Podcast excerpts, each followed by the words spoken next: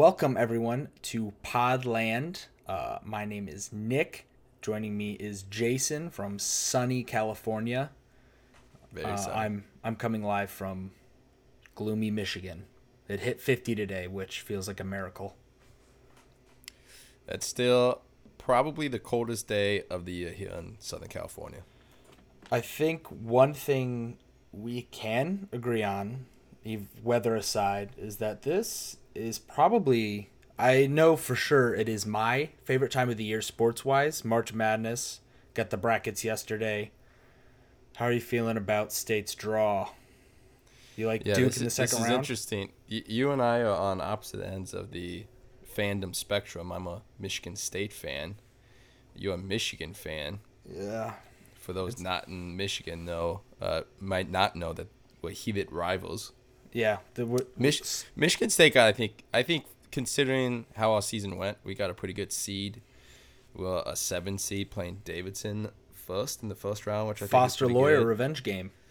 Yeah, that's right. That's gonna be crazy, dude. I didn't even think about that. And then, yeah, if we win, we play Duke, which I will say I think they're pretty weak number two, so I'm not that upset about it. They, Remember- they remember- honestly, they should have been a three. Tennessee should have been a two. In all Remember uh, a couple years ago? I mean, it was one of the greatest MSU basketball games I've ever watched. But when we beat Zion Williamson's Duke team, Yeah. that was unreal. I remember being so upset that they put us in the same bracket as Duke. It just felt so unfair. We were like by far the best two seed that year. Duke was probably the best one seed, and they put us together, which was frustrating. but- Yeah, the committee loves putting Izzo and Coach K together. I feel like this has happened the past like twelve years. It's happened like five times. And this is the last uh last time Coach K swan song right here. I would Ke- love his uh I would love his career to be ended by Tom Izzo. That'd be awesome. Fun fact about that Zion game: Kenny Goins hit that game-winning shot. Correct? Am, am I correct? Yep. Yep. A couple of months later, May 2019, I beat Kenny Goins in Game of Thrones trivia on MSU's campus. So, who's the real king of East Lansing? You feel pretty good about that one, don't you? Uh, considering the timeline of events, yeah, I do. What about Michigan? Michigan got in. Shocked Uh, that that Michigan got in. I was surprised, honestly. I was expecting like the Rutgers got the 12 playing game. I was expecting to to land there. We have a draw with a Mountain West Colorado State team who's pretty good, but then if we do upset them, winner gets Tennessee, and Tennessee's an underseeded three seed, so not super looking forward to that part. I think But happy I think we got it. I think it's safe to say both our teams are looking like a possible round one win and a probable round two exit. if we can watch them play twice the first weekend we'll be happy just don't get upset in the first day, first day But hey, do you know what will make us happy no matter what happens to our teams? tom brady coming out of retirement Tom Brady, baby, the goat. How do you feel about that? I can't believe he did that on bracket sunday like as soon as the brackets dropped he unretired and completely like He just likes to usurp Twitter. the big sports news stories of the day. He retired Super Bowl week, and then Mm-hmm. he unretired the beginning of March Madness. the man like he the man must just hate his kids like that was his sole purpose of retiring in the first place was to focus on his wife and family and then now not he's like unfinished his business It's no, dude. I think he spent the last month and a half hanging out with his kids, and he figured, man, my wife is out working all the time. My kids are going to be in school. Like, how much more time realistically am I going to spend? yeah I think it's not a big deal. It's not a big deal. He's do you think this will be like his last kids. season Probably. this, this one Probably. Okay. A good buddy of mine who's not a big sports fan, but a follower of all all-time greats like Tom Brady texts me saying, "Hey, we might need to fly out to Tampa watch him one last time." me and me and um our mutual buddy who lives in Atlanta, I, I went down and watched Brady play in December, uh, play at the Falcons Mercedes Benz Stadium, and it was awesome. I th- we were like, wow, when he retired last month, we were like, dang, we just finally saw him. So maybe does he have any? Have you looked at the schedule? Do they have any West Coast trips? I don't know. That's a Bucks? good. That's a good question. Let's see. Bucks. 2022 schedule. Let's take a look.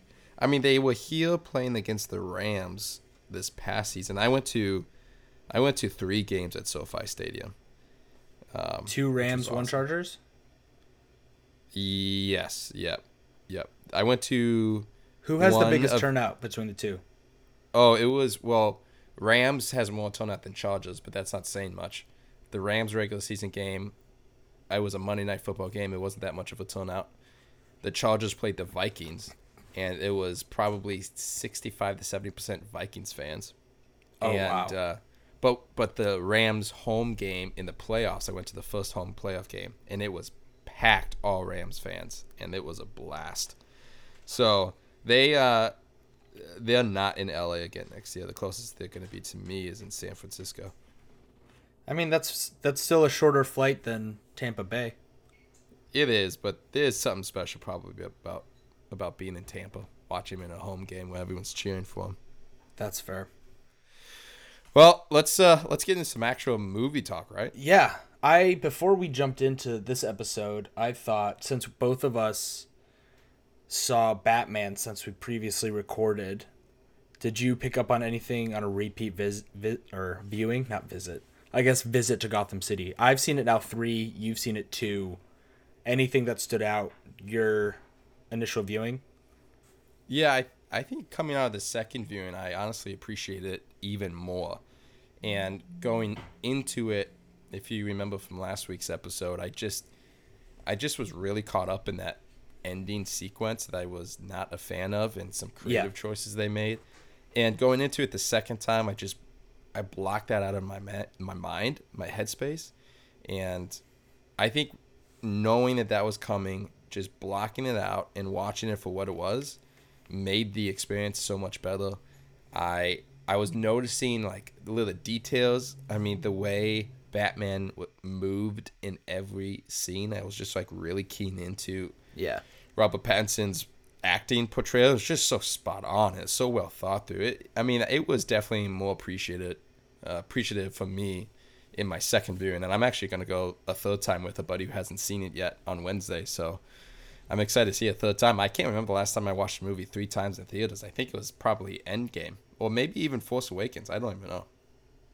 Yeah, I I saw it a third time on a whim. I was like sitting at home I was like, wasn't Man. it the night we did our first episode? It was the it was the night we recorded, and I was it was after we were talking about it. I was like, man, I really wish that I was watching Batman right now. And so I just I checked the time. It was in 15 minutes, and I just got in the car and I went. Yeah, it got me. It got me hyped for the Penguin show. I mean, wasn't the Penguin show just greenlit by HBO? Yeah, up until I mean, it was talked about even before the movie came out um, that they wanted to do this. They Matt Reeves has come out and said that now the Penguin show is now greenlit on HBO Max. Um, Colin Farrell returning, and it's he described it as a limited series, which I think is cool. Um, give seven, eight hours worth of kind of like a crime show in Gotham. Um, kind of set up where the second movie will take place. It's going to take place like with the power vacuum that Penguin is now trying to fill. So that'll be interesting. The second show, like the Gotham City Police show, um, has now pivoted into like an Arkham series. Matt Reeves said so. Hopefully that gets greenlit too. But honestly, as as much I will take as much Batman Gotham content that Matt Reeves decides to give me. So I'm I'm happy about that. Yeah, I'm I'm excited about it. I I I like this universe. I said it last week. I don't want to drag on talking about the Batman, but I like the universe a lot. Yeah, yeah. I'm I stoked, just wanted. To... I'm stoked. I'm stoked to see more of it. Yeah. Um, your crush Florence Pugh. If you want to have a Florence Pugh moment, go to the Pugh corner. Yeah, I only follow really one celebrity on Instagram. I'm really only on Instagram, not really on on Twitter or TikTok, but I follow one celebrity and one celebrity only on Instagram, and it's, it's Florence Pugh. Pugh. Oh mm-hmm. my gosh, man. I'm a Pugh man through and through. This woman can do no wrong, man. Oh my gosh. She is a goddess. And uh, she could tell me to cut off my left foot, and I'll just do it. She's she's So- got that hold on me. She's got that type of hold on me. What if I told you she's in negotiations to join Dune 2 as the Princess Irulan? Dude, I, I saw that. I'm so stoked. I'll be honest. I don't know the Dune storyline. I I have the book and I started reading the book. I'm only a few chapters in. I'm terrible at reading books. I do it over long periods of time, but I got it after I watched Dune. Dune was probably top three movies, uh, you know, last year personally. Oh, I- easily. I, I loved, loved, loved that movie. It was such an exciting movie going experience. Something I haven't I haven't had that much fun um, and joy and uh, in, in all of something new in the theaters in a long, long time. And uh, and so I'm stoked on the second movie. I don't know who this character is. From what I've been seeing online, apparently it's a pretty pivotal role, right? it's I'm not gonna hype it up because Zendaya was like supposed to be in in the first one a whole lot, and then it was like, oh, she's in the last scene. It's basically gonna be that. She's gonna be she's gonna come in physically on Arrakis at the tail end of everything. You're really, really raining on my parade here. Are you serious? So she's not going to be in it that much. Probably I if I were to put the over under on screen time, I would put the over under on like nine and a half minutes. Oh, that's well. I mean, nine minutes is still nine minutes. I'll take nine minutes of Florence Pugh any day, my friend. And I mean, they still have a lot. I mean, it'll probably be a three hour movie, for being honest. The fact that Batman got three hours makes me think that Warner Brothers is probably going to give Denis a really long leash on Dune 2 creatively. I mean, Dune was Dune like one was pretty long too, right? over two and a half hours, yeah. Yeah. So, I mean, was- they just have a lot. close. I'm thinking about all the, the plot that they have to get through, and it'll probably have to be close to three hours. But yeah, I don't get your hopes up in terms of the character, but I mean, she it's gonna be Florence Pugh if things go well. I'm here for it, man. I'm so. Um, before we get into the movie, I wanted to do some rapid fire TV excitement ranking, gauge your interest, because we had three major uh, teasers dropped for TV shows. Uh, the first being the Obi Wan Disney Plus limited series, which is coming on May 25th. The second being the sixth and final season of Better Call Saul, which is dropping on April 18th, about a month away. And then the second part of the season will drop on July 11th. And The Boys season three, which is dropping June 3rd. So these are all kind of dropping in the same window, like late spring, early summer. Um, out of those three, what do you watch any of those shows? Did you see any of the trailers? R- kind of rank them in what you're most excited for out of those three. Yeah, I mean, there's a clear winner, right? I mean, come on, this is this is not even up for debate. That Obi Wan teaser trailer was one of. I know it's just for a TV show. I tell you what, though, it doesn't look like a TV show. That was one of the best teasers for any movie or film uh, or TV or game or whatever that I've seen in a long time. They use Duel of the Fates, the classic song in Phantom of the Menace when Obi Wan and Qui Gon fought Darth Maul. Phantom of the Menace. What I said? Did I say Phantom of the Menace? what I say? Phantom of the Menace. Oh, Phantom. Uh, do you think? Opera- do you think the trailer the would have been as good if Duel of the Fates was removed? Because to me, No, no, Duel no, of the. Fates was a nostalgia bait. Like, oh crap, Boba Fett did not hit as good as we thought, and we need to get people's spirits like up. No, I don't think it was just a nostalgic, uh, you know, bait at all because it's. I think it ties into the Obi Wan character perfectly. I mean, it, the song is played at the at the apex of Obi Wan's storyline in the first movie. I mean, it's directly tied to Obi Wan and Darth Maul, and so if you would have put that song on any other trailer, you know, if that song was in a Mandalorian trailer or a, um, you know, or the like one of the sequel trilogies movies trailers, it wouldn't have fit. It wouldn't have made sense. Like it, it isn't tied to any of those characters. It There's no history between any of the characters or the storyline uh, of those movies or TV shows with, you know, the first movie. But obviously, it connects with Obi Wan.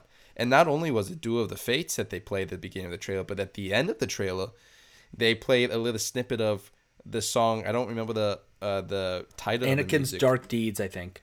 Yeah, yeah. From John Williams played at the at the end of Revenge of the Sith during the Obi Wan and Anakin fight scene, and so there was a lot of callbacks just in the music. So I guess visually, the trailer wasn't extremely impressive. I was.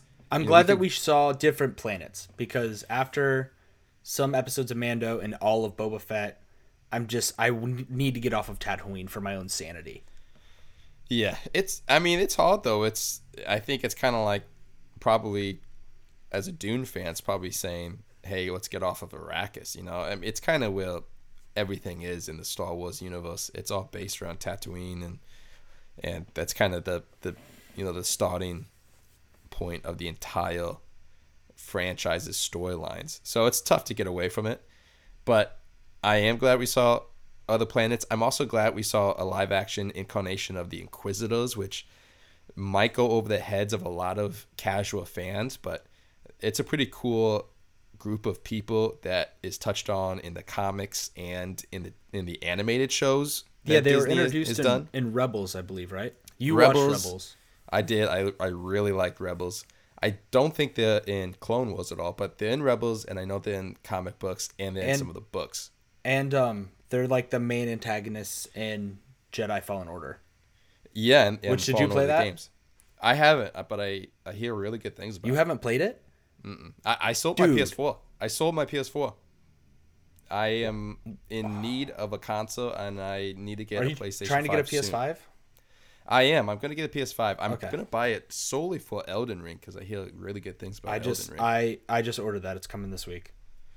No, but I, I would say Obi Wan of those of those three teasers that came out got me the most excited. We could have a whole episode just on that. I I can foresee us doing a breakdown of each episode when the show comes out. Yeah, You know, we might have to we might have to sneak that in in the show notes moving forward, but that's what I'm most excited about. The boys looks interesting. I, I it's not something I ever look forward to. It's something that when it comes out, I watch it and I enjoy it, but it's I don't necessarily look forward to it at all. I'm not looking it up or looking forward to the release dates.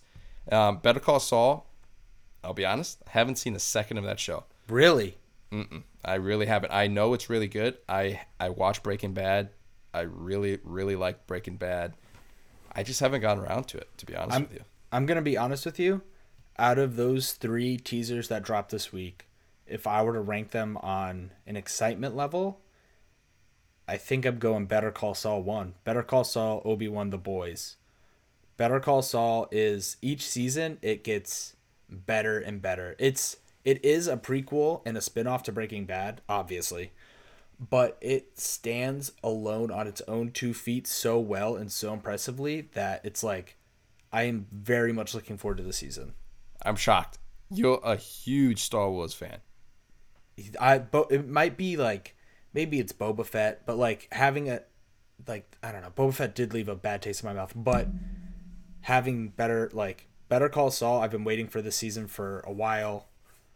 I the trailer just got me re excited for it, so I'm going Better Call Saul, Obi Wan, The Boys. Boys looks interesting. It was kind of a short teaser, but I'm sure we can talk about it more once it gets. I mean, it's three months away, so You know what show comes before any of these though? Moon Knight, baby. Yeah, I act I just got a a graphic novel to read before and I'm reading through it. I had I'm like I'm going into Moon Knight with no expectations, no like I don't know anything about the character. So I'm it's I'm kind of excited. Well, let's move on from some sports talk and some TV talk to our main movie review for this episode. And this week, like we mentioned last week, we're going to be reviewing The Adam Project. The Adam Project is uh, a movie directed by Shawn Levy, starring Ryan Reynolds, Mark Ruffalo, Jennifer Gardner, and Zoe Saldana and it is about a time traveling pilot. He teams up with his younger self and his late father to come to terms with his past while saving the future. What a great write up, Nick. You wrote that up, not me. Well, did you just copy and paste that write up? That was that was IMDb, baby. Straight from IMDb. But all you really need to know about this movie is it's a Netflix film. It's Ryan Reynolds, and it's the second movie Ryan Reynolds has done with Shawn Levy. The two of them did Free Guy last year. So Which did you see? I did. Big fan. Big fan. And this uh, and we're gonna save it to the end of the review, but there's some more news about Shawn Levy. It's not the this is not the last time that he and Ryan Reynolds are gonna team up. So they're they're kind of getting in the groove with one another. Yeah, it seems like they have have a uh, good working relationship, as as we will discuss at the tail end. So why Um, don't why don't you start out, Nick? Give us uh, spoiler free for the first you know five to ten minutes, and then in the last five to ten minutes we'll do spoiler talk. There's not much to talk in terms of spoilers, but give us give us your review of of the Adam Project. Yeah, I I joked about it last week at the tail end of last week that I was expecting to walk out of this movie and be like, "Man, I can't believe Ryan Reynolds did Deadpool for the 17th time since 2010." And for the most part that is true. But I was not expecting this movie to hit an emotional chord that I think it did pretty well. And it's kind of Free Guy, again, another Ryan Reynolds, uh, Shawn Levy collaboration. It didn't really have. It was fun.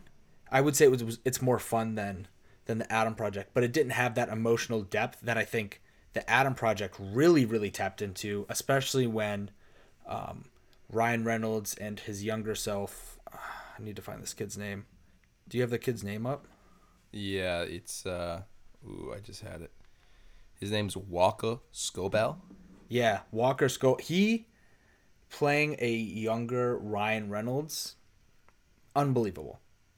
I it was like as much as I'm annoyed at the kind of shtick Ryan Reynolds does outside of Deadpool, that kid did it in like a 13 year old's body. It was very impressive, and a kid actor like that can kind of make or break a movie like this. It's I mean it's straight to streaming it's like you have some big names in it, but like a, a kid actor who's not really super confident can kind of derail a project like this. I thought it was a lot of fun. And I kind of rated this movie lower. And as I've kind of sat on it, I think I'm going to move it up, which is rare. Typically, I, I overrate something that I move it down. I think I'm, I'll probably end up, when we give our ratings at the end, moving it up a star or half a star because I did I did have quite a lot of fun with this. What what did you think? Well, you just gave a really optimistic review of this movie, which is shocking to me. To your point, especially considering how you predicted your review was going to be last week. I I was not expecting the emotional beats to hit as well as they did, and I think that they like the we'll we'll get into it in spoilers, but there were some emotional scenes and depth that they went to that I was like, oh, I actually kind of buy into this. Well, I, I'll start my review right there. I'll I'll tell. Uh, what, what am I trying to say? I'm gonna. I'm gonna. I'm gonna cut this from the podcast. I'm so I'm gonna start. I'm gonna. I'm gonna stop my review right there. Um, and I'm just gonna go off of what you were just saying. They, yes, you're right. In Free Guy, there's not much emotional beats uh, or the emotional beats that it's trying to hit, it misses. And I agree with that statement. Where I disagree is that the Adam Project hit its emotional beats. Now, I will say this about the Adam Project. It really, to my surprise, is talking a lot about grief and about family, parenting, uh, being a kid, going through grief, being a kid without a parent. I mean, these are really hard hitting emotional topics, um, deep ideas to tackle in a sci fi movie. And they went full fledged. They went right in. So much so where every other scene seemingly has dramatic music and it's set up for an emotional tug of the heart, and you know it, there was just so much of that in this movie. But for me, it didn't land. It it felt off. It didn't feel genuine. It felt uh, it felt corny. It felt campy. It um, I, I even though the the child actor who played the younger Ryan Reynolds character did, to his credit, an incredible young Reynolds. Uh, I don't think he hit on the emotional beats, which it's hard to criticize a child actor for that.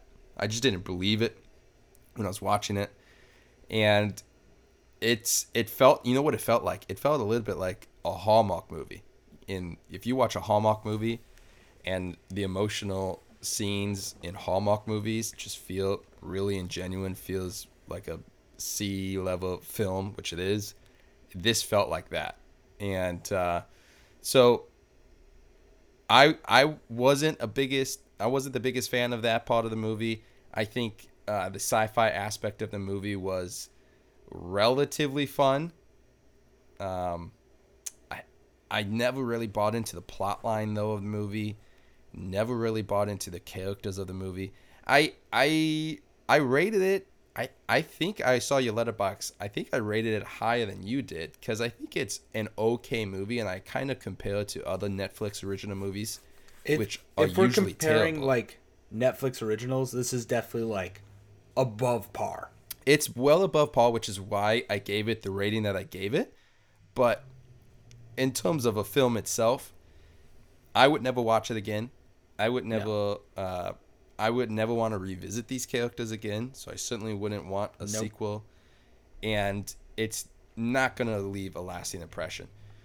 It would be hard for me to recommend someone to watch it just because there's not much about it that I find that endearing. It's really trying to be endearing, I think it's a good family movie. Yeah, I mean, if you have some young kids, um, and you want just a classic popcorn movie on a Friday night, sure, throw this one on if you have a Netflix subscription. But if you're a movie going fan and are looking for some quality content, this would not be at all on near the top of the list. No. Uh, let's. We've kind of been skating around the plot. We've kind of given our general ideas. Do you want to get into spoilers and kind of dig into like what the movie's about? Or do you have Yeah, anything can- else to say? yeah. Non spoilers. I think the only non-spoiler thing I would say is I totally agree. I'm I'm pretty fed up with the Ryan Reynolds shtick. I love it in Deadpool, and it fits the Deadpool character. Absolutely. And so obviously Ryan Reynolds being casted as Deadpool originally, and then Ryan Reynolds really leading the charge to remake the Deadpool movie, and and re you know redefine who the character is has worked out fantastically and beautifully and hysterically. I mean it's it's a great film franchise, and I can't wait to keep watching it. And Ryan Reynolds is the Deadpool. I mean, there's mm-hmm. just no one else that can fill that role. The problem is he found so much success in that role that he's now playing that character in every other movie he does. And it's just Ryan Reynolds is now synonymous with that character. And in every Yeah. movie every movie he's in, he's playing that exact same character and it's frustrating.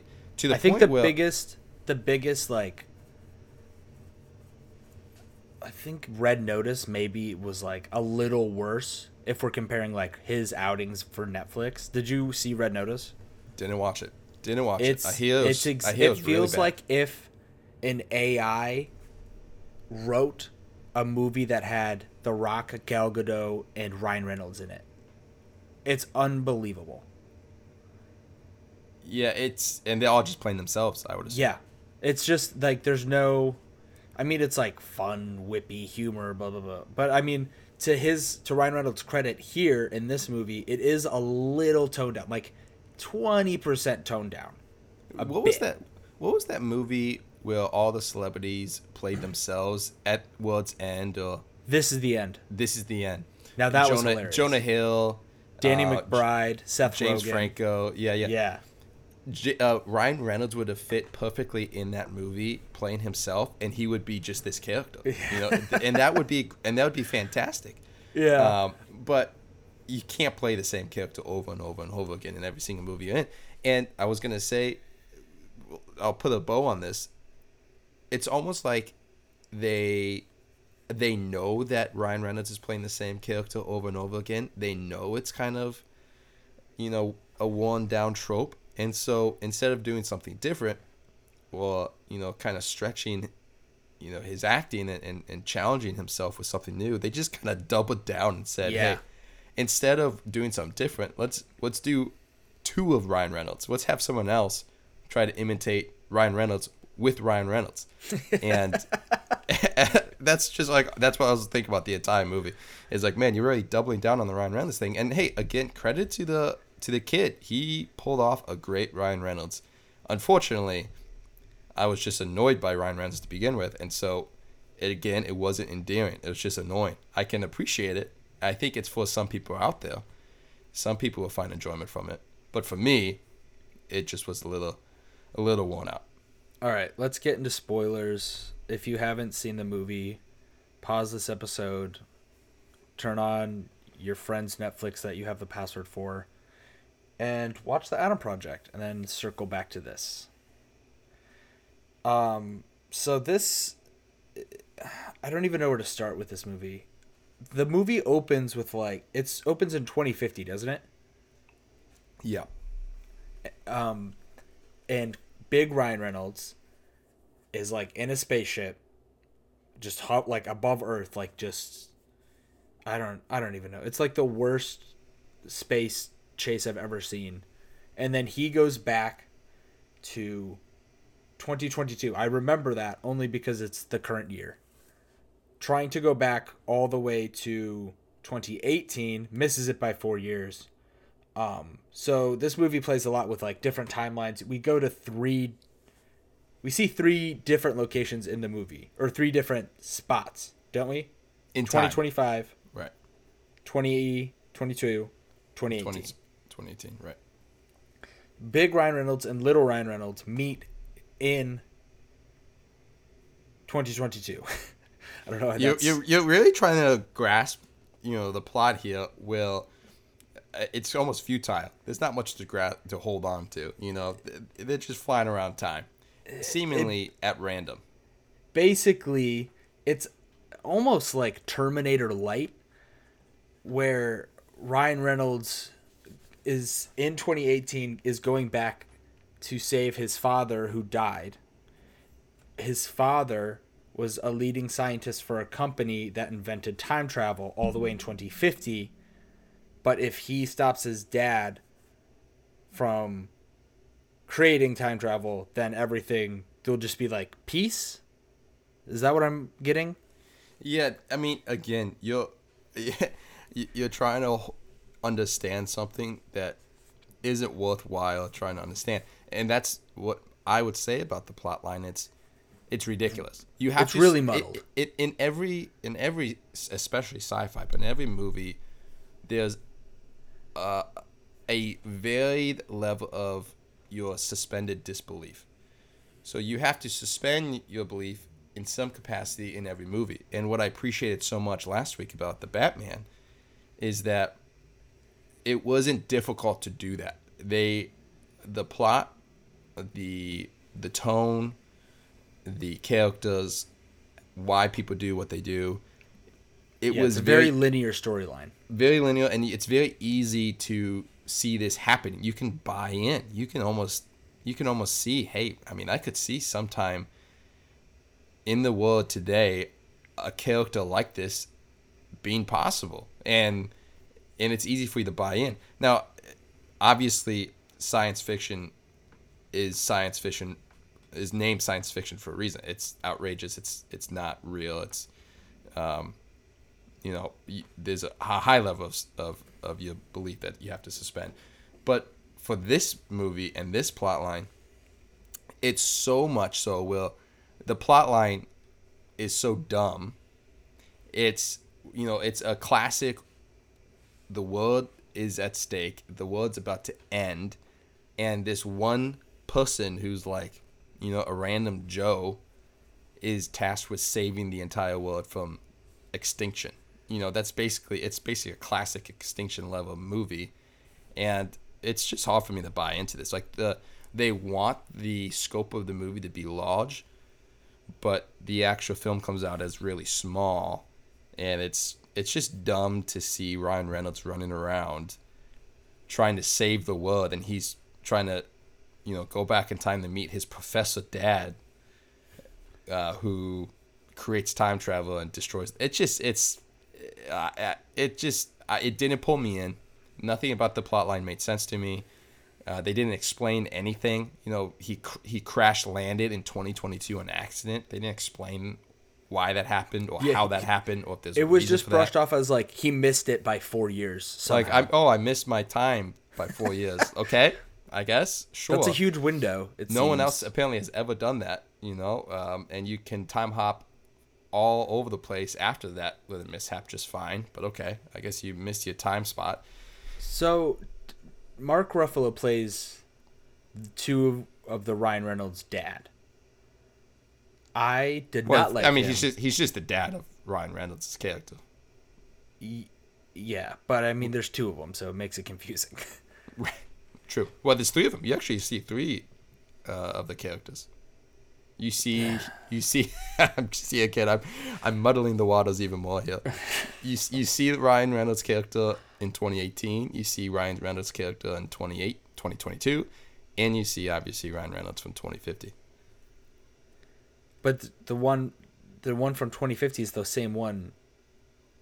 In 2018, because he Yes. just traveled through all the times, so it's Yes. only two. It well, it's only one.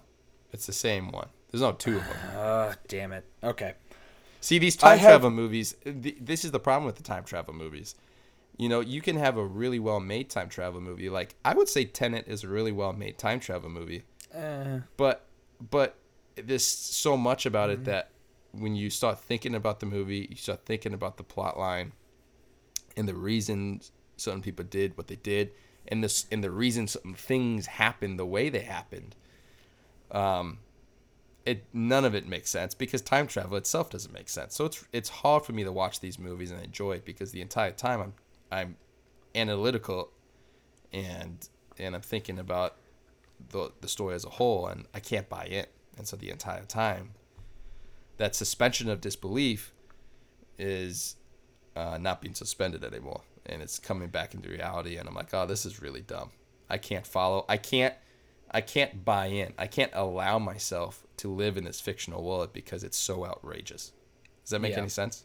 Yeah, I'm with you. And I'm glad that they didn't touch on it too much because I feel like it would have just muddled the movie if they were like, this is how time travel works in this movie. Like, if they would have spent time actually digging into it, I think it would have fallen apart a little more and made it a little more muddled. It doesn't matter. The time They- travel exists. Well, they they touched on it a little bit, right? I mean, they touched a little not bit like on. Well, not if I like- do they don't like set up past- the rules as like I don't know, say Looper or like Endgame or even Prisoner of Azkaban has like rules of like can and can'ts for time travel. I'm glad that they're just like time travel exists. Our dad hel- helped discover it. Uh, now we need to save him from dying or something. But so the main baddie of the movie is a businesswoman who is their dad's old boss, played by Catherine Keener. Is she? She's like their boss, right? Or his boss? Mark Ruffalo's boss. Yeah, I think that's I think that's what's implied. Well, she is the one funding the discovery of time travel that their dad is working on. right. She comes back and meets a de-aged version of Catherine Keener, and it is, I think, the worst de-aging I have ever seen in a movie. I Uh, it was not not not as bad as uh, Jeff Bridges in Tron Legacy. I don't know, dude. This was like maybe it's bad for like now. Like de-aging was bad in like 2009 when that came out. The fact that it's comparable to 2009 de-aging, it's was I was like shocked. I felt like I was watching a video game cutscene. It was unreal. That that part I didn't mind so much just because, hey, it's a low budget Netflix film. Uh, my gripes are more with the creative choices and the plot and the characters than uh, than the, the the visuals, which were will lacking for sure. I mean, the, the visual effects are not up to par to any theatrically released film. Yeah, for sure. They're not at all. It, I was just like I hadn't seen. It took me off guard, guard how bad the de aging was because we like Marvel has done it pretty good. Like Luke deepfaked in Mando was like some of the best I've ever seen. If he doesn't like move his head a lot. But like seeing it that bad like jarred me a little bit because Disney has it like they're doing it so well. Um I want to touch on before we move on. I want to touch on the emotional aspects that I was talking about at the beginning of the review. The relationship that Walker Scobell, Little Adam, who is Little Ryan Reynolds, his relationship with his mom, um, like Ryan Reynolds' whole like thing is like, oh, I'm a dickhead. The Walker Scobell plays it really well, where he is like, you see the banter between him and his mom, and like his mom's like still kind of grieving his dad, and he is obviously too, so he takes it out on his mom, and like it, I like that it's called out that he's like being a huge asshole to her, because I feel like some movies like this, they're just like leave it, like oh he's just acting up, or like you see the ramifications of there's a scene where older Ryan Reynolds runs into 28 his mom in 2018 and they have a conversation about they they talk without knowing who each other are. Um and Ryan Reynolds basically like apologizes to her for being such like so mean after uh, their dad died. And I don't know. I I liked that aspect of it where like I liked all the relationships with the mom, the, who like the Jennifer Garner character more so I guess. Like the emotional stuff when it came to the dad did not care about, but the emotional like stop being such an asshole to your mom like she's trying Right. her best stuff I, I actually did like that and i did buy in and i thought that that bar scene between older ryan reynolds and um, the current 2018 mom actually like worked like that was a standout scene for me I am glad that those scenes worked for you. I'm glad those scenes worked for you. I I don't know if I can give those scenes as glowing of a review as you. I can appreciate what they were attempting to do. I see where they were going. I see that obviously they're using the sci-fi aspect of the film as just a backdrop and uh, as a medium to tell a story that's really not about time travel. That's really not about, um, you know, the science fiction aspects of the film. It's a story again about grief and about family after grief and uh, and how kids react to that grief and how it affects them growing up and about forgiveness and all that stuff. I mean, these are again really heavy hitting themes, really deep topics, and it requires a lot of care and thought and sensitivity to tell stories about those themes well.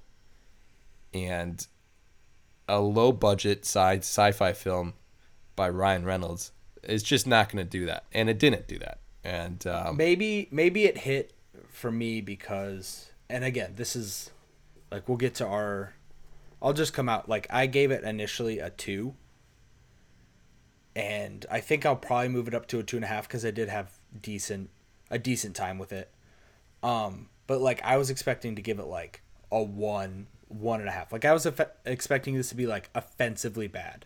Like i had ryan reynolds netflix red notice on my brain and i was expecting it to be like that. And i was like it exceeded my expectations in certain ways. Obviously we've kind of been crapping on it a little bit this whole time but it i don't know. That i did enjoy some aspects of it so i'm giving it uh, two and a half. Two and a half stars. two and a half, Two and a half stars. You know, it's it's funny. I I think anyone listening to the to the pod would think that you like this film a whole lot more than me, and I would agree with that. And it's it's funny that I also on Letterboxd gave it a two and a half stars. I gave it the two and a half stars again because I'm giving it some leeway for being a Netflix film, for being a low budget film, and for being relatively fun. If you know, if you can just suspend your disbelief through the film, I know I keep using that phrase. If you can get past um, some of the corniness, uh, some of the overused character traits of Ryan Reynolds acting, you can get past it. It's a fun film. So I give it a straight two and a half, especially in comparison to the other Netflix films. But for me, it didn't quite work, and I wasn't the biggest of fans. And what was your rating? What'd you give it? Two and a half. Two and a half. Two, two and a half. All right. Well, that's. I mean, we're reviewing a Netflix sci-fi movie in March. I think that's. I think this was a success. Um, moving. Actually, before we move ahead, Shawn Levy set to direct Deadpool three with Ryan Oh, Reynolds. that's right. That's right. We mentioned that. Yeah, Yeah, yeah, That, this is that the came out like the same together. day. Yes, which I mean, probably I can see why they announced it on the same day. See what they Yeah. were going for there. I uh, I'm not mad about it. I like Free Guy a lot. Free Guy is infinitely better than the Adam Project for sure. Um, and I know that the the same writing team for Deadpool one and two are coming back for Deadpool three, which is a great sign. Okay, well that And- that gives me some hope. same writers, and Ryan Reynolds obviously still producing, still really heading up the film. Yeah. And I think Shawn Levy is is a capable director. I I've liked what he has done with Ryan Reynolds, and uh, I don't know his filmography too much outside of these two movies, but uh, not a bad choice. I don't have much I more to say actually, about it. I I thought the same thing. I was like, there are no Shawn Levy movies I've seen outside of this, and I was shocked. He directed all three Night at the Museums. He directed Real Steel. He directed Date Night. He directed Cheaper by the Dozen. He directed Pink Panther. He directed Big Fat Liar. Like, eh, he, the man's just been directing like family movies for 20 years. I Yeah, was shocked I'm- when I was like, oh, he directed every single movie I had on DVD in eighth grade. That's a great point. Yeah, I'm going through that. I'm going through that IMDb list of movies he's directed right now, and you're right. There's there's a lot of very respectable movies in here. Real Steel, I really like that movie with you. Real Steel's maybe the most Deadpool y out of like he hasn't done violence, which I'm curious to see how uh, he fares because most of his movies are like family flicks. I don't know, So- bro. He did Night in the Museum, of the Smithsonian, bro. a lot of violence in that one. I think there is maybe the most blood out of that one out of the three. Um. All right, yeah. So looking forward to next week. There are three movies I think we're going to dole out between the three of us. We'll all watch one movie, and then we'll come together and have a roundtable Q and A about the three. Um, I am texting Ian right now. Ian's not with us today because he is out out of state, um, but he'll be with us next week. I asked him which of the three he wanted, and he went with X, the new Ti West A24 horror film. Um, so that puts Deep Waters, a Hulu Ben Affleck Ana de Armas movie, or Windfall with Jason Segel and Jesse Plemons. Jason, you pick. Oh, thank God you gave me the choice to pick because I'm gonna choose Deep Water for one reason and one reason only. Ben Affleck. That's right, Batfleck. No, Yeah, baby. Ana de Armas. Come on, man. Oh my I lord. mean, I I wasn't gonna take it for myself, so I had I had to be fair. Since I'm the one doling these out, I'll probably catch both of those since they're on streaming. Um, Deepwater is on Hulu. I guess I'm watching Windfall, Jesse Plemons, Jason Segel movie. Uh, that's a Netflix original. Um, but since Deepwater is on Hulu, I'll probably catch it, and then I'll probably watch X at some point, but after we interview, because it looks like we're gonna interview uh, some point next week. So that's what we're looking forward to next week. A triple header Q and A, Deepwater X, and Windfall. Jason, why don't you sign us out? Thanks for listening to Potland episode two. Catch you next week. Please like and subscribe. Love you, mom.